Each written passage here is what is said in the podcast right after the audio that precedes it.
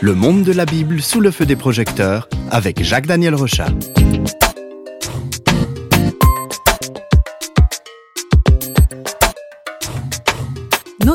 Travers la Bible nous entraîne à découvrir un monument impressionnant par ses différents textes. La Bible nous parle de la création du monde, de l'histoire des hommes, elle nous révèle qui est Dieu, elle parle de miracles, etc. Et pourtant, la Bible n'est pas un livre à l'eau de rose. Elle aborde aussi des thèmes beaucoup plus sombres et certains de ses textes posent même des questions et pourraient choquer. C'est ce qu'on va voir aujourd'hui en compagnie de Jacques-Daniel Rochat. Bonjour. Bonjour. Alors c'est vrai, la, la, Bible est un livre qui abrite des textes merveilleux, et puis globalement, elle est pleine de bonté. Pourtant, celui qui lit la Bible va aussi découvrir des textes durs et des paroles qui mettent en jeu l'utilisation de la contrainte et des châtiments. Il y a aussi des textes anciens qui parlent d'exclusion et même de condamnation à mort. Donc il y a beaucoup de personnes aujourd'hui qui trouvent étonnant que la Bible contienne des actes de violence. Euh, comment un livre qui raconte l'amour de Dieu peut aussi contenir des paroles euh, comme ça? Euh, Comment est-ce qu'on peut justifier ces textes?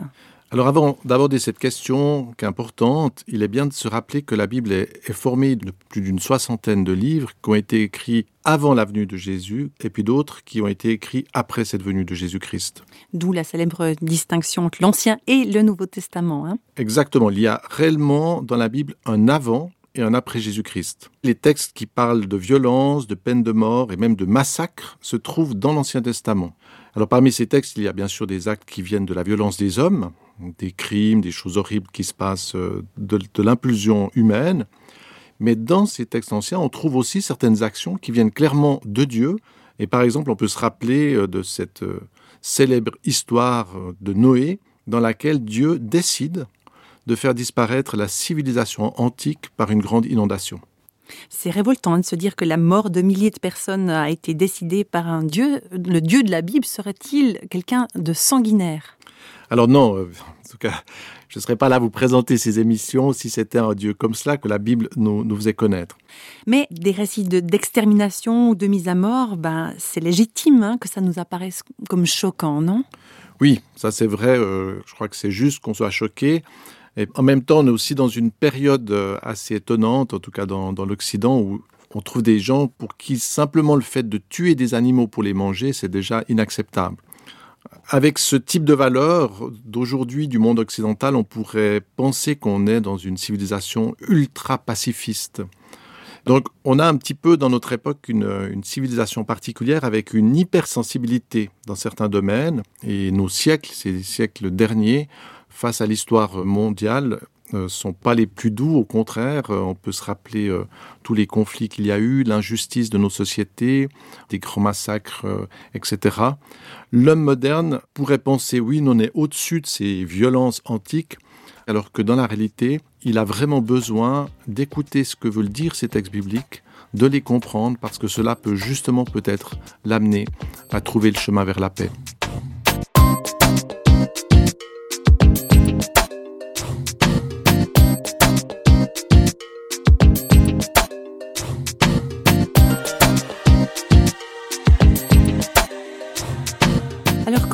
peut écouter et comprendre ces textes bibliques qui contiennent, euh, vous l'avez dit tout à l'heure, des condamnations et parfois même des mises à mort? Est-ce que vous avez des clés de lecture à nous, nous proposer, Jacques Daniel? Oui, alors je crois que ces textes qui parlent de la mort vont nous conduire à réfléchir euh, à la nature de la vie. C'est quoi la vie? Quand on parle de la peine de mort, on devrait se poser d'abord la question, mais c'est quoi la vie? Qu'est-ce que c'est? Euh, Pour ma part, je compare volontiers notre vie à un capital qui nous est donné et qui nous permet d'exister. Alors on a la vision du capital financier qu'on peut investir, etc. Mais moi je vois volontiers la vie comme un capital de vie, une capacité qui nous est donnée, qui nous permet d'exister, de profiter de la création, d'être en relation avec les autres. Par la vie que j'ai reçue, j'ai un bien précieux. Par contre, ce qui est très important, c'est que ce capital n'est pas éternel. Il est limité, je vais finir par mourir en quelque sorte, quoi qu'il arrive, je vais finir par subir une forme de peine de mort. Donc, euh, si on a cette vision du, du capital de vie, la vie, c'est une forme de richesse que je peux gérer durant un certain nombre d'années. Euh, voilà, on ne sait pas jusqu'à quel âge on va vivre, jusqu'à ce que... Voilà, jusqu'à ce que la mort nous sépare, mais là, ce n'est pas une question de mariage, c'est vraiment jusqu'à ce que la mort me sépare de ce monde. Et cette notion d'un capital temporel nous permet de comprendre que la vie est un cadeau, que c'est pas un dû, que c'est un, un moyen qui m'est donné de vivre. Et tout de suite se pose la question, mais que se passe-t-il si j'utilise mes ressources, ce capital, pour diminuer ou détruire volontairement le capital que Dieu a donné à quelqu'un d'autre? Donc par exemple, si je fais du mal à quelqu'un ou si je commets un meurtre, je vais prendre le capital de vie de quelqu'un d'autre? Oui, si je tue une personne, à ce moment-là, je lui prends toutes les années de sa vie. Donc imaginons, des fois on voit des criminels qui vont tuer euh, une adolescente, par exemple, ils lui prennent tout son capital de vie. Par ce crime, euh, non seulement je lui enlève ce qu'elle a, mais en plus, euh, je vais aussi enlever cette personne à sa famille, à ses amis, etc.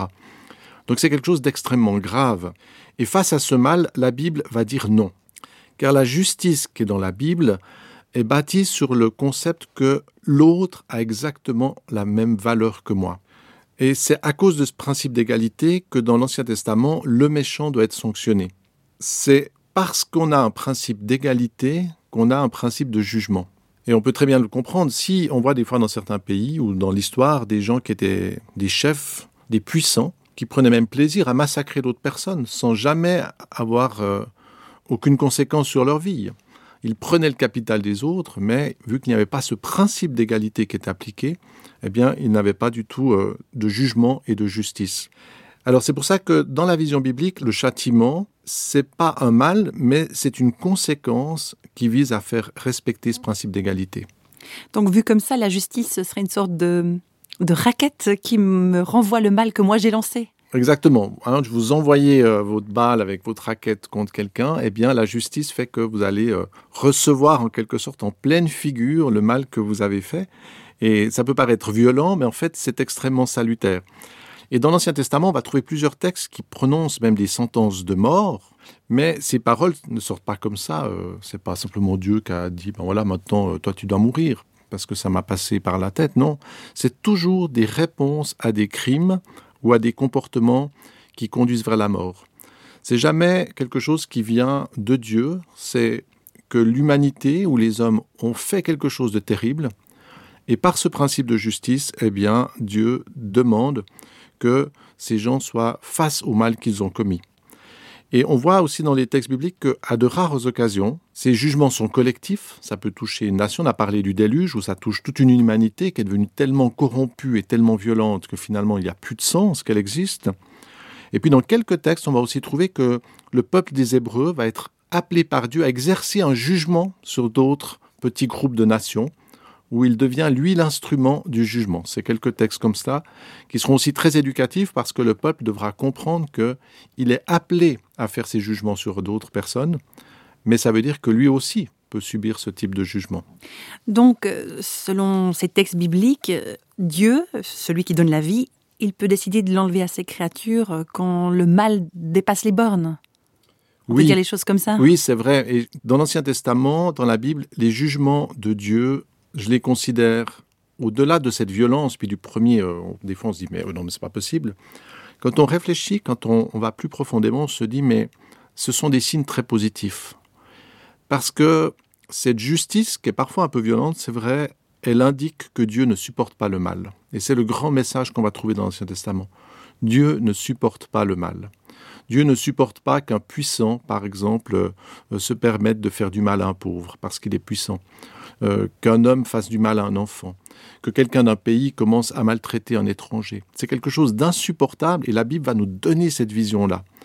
Donc c'est un grand espoir. Paradoxalement, ces textes qui peuvent paraître durs, eh bien, ils nous disent non, Dieu, pour lui, il y a une justice pour tous. Et dans l'Ancien Testament, eh bien, les opprimés euh, ont le droit à ce qu'on leur rende justice. Les victimes peuvent trouver en Dieu un défenseur.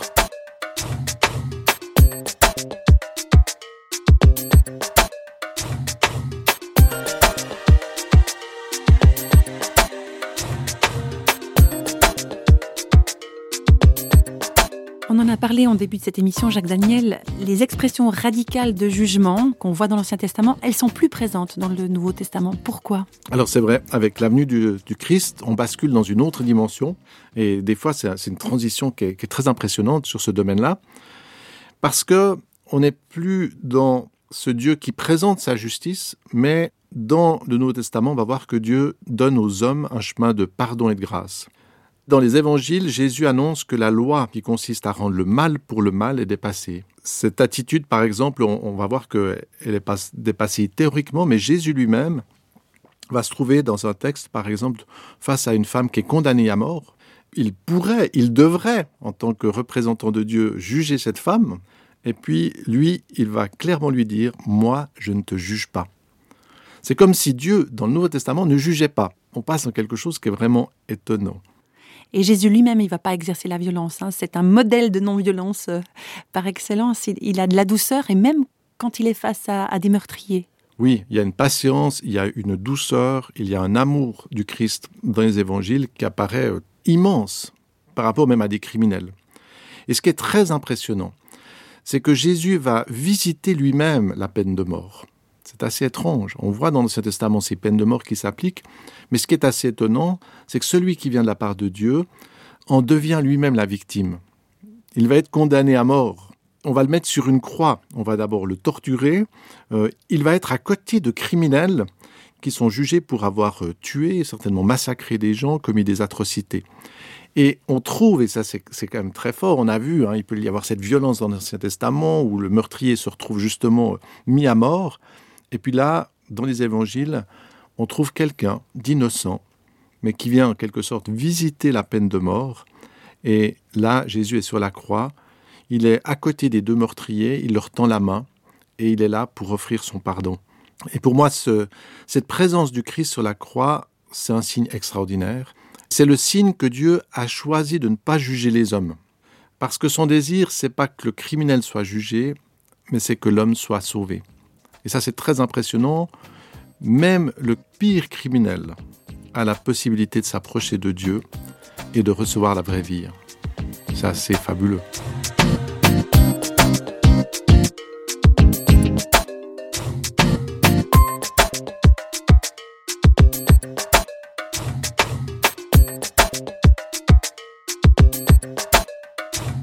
C'est avec beaucoup d'intérêt qu'on a abordé cette question de la violence, la peine de mort. Euh, qu'est-ce qu'on peut dire encore juste brièvement sur ce sujet avant de conclure? Alors nous l'avons vu, la, la Bible nous entraîne dans une progression extraordinaire. Dans un premier temps, elle nous montre que Dieu est juste. Le mal, la méchanceté méritent d'être sanctionnés. Celui qui met à mort, qui prend le capital de vie d'un autre, eh bien mérite de perdre le sien. C'est le slogan qu'on va trouver, hein, même dans, dans la loi juive, œil pour œil, dent pour dent ce qu'on appelle la loi du talion. Hein. Le mal que tu fais à quelqu'un, eh bien, par ce principe d'égalité, tu risques d'en subir les conséquences. Mais avec la venue de Jésus, la Bible nous fait découvrir que l'amour de Dieu va le conduire à prendre sur lui nos fautes. Il pourrait stopper notre capital, il pourrait euh, anéantir toute l'humanité, mais il est venu pour apporter son salut.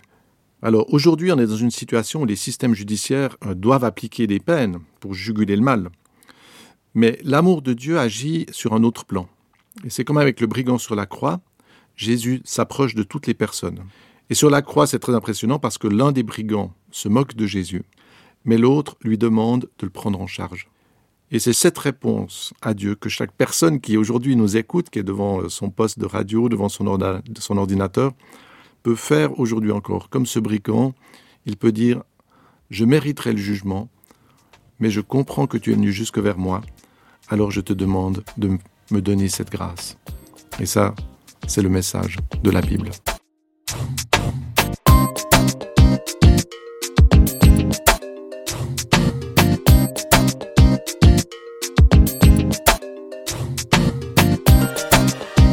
Les feux des projecteurs de Flash Bible s'éteignent pour aujourd'hui. Flash Bible vous a été proposé par Radio Réveil en collaboration avec Jacques-Daniel Rochat. Si vous voulez nous contacter par courrier postal, vous écrivez à Radio Réveil, boîte postale numéro 1, 25 301, Pontarlier, CEDEX, France. Et vous pouvez également nous contacter au travers du site www.parole.ch et nous rejoindre sur Facebook. Au revoir et à bientôt.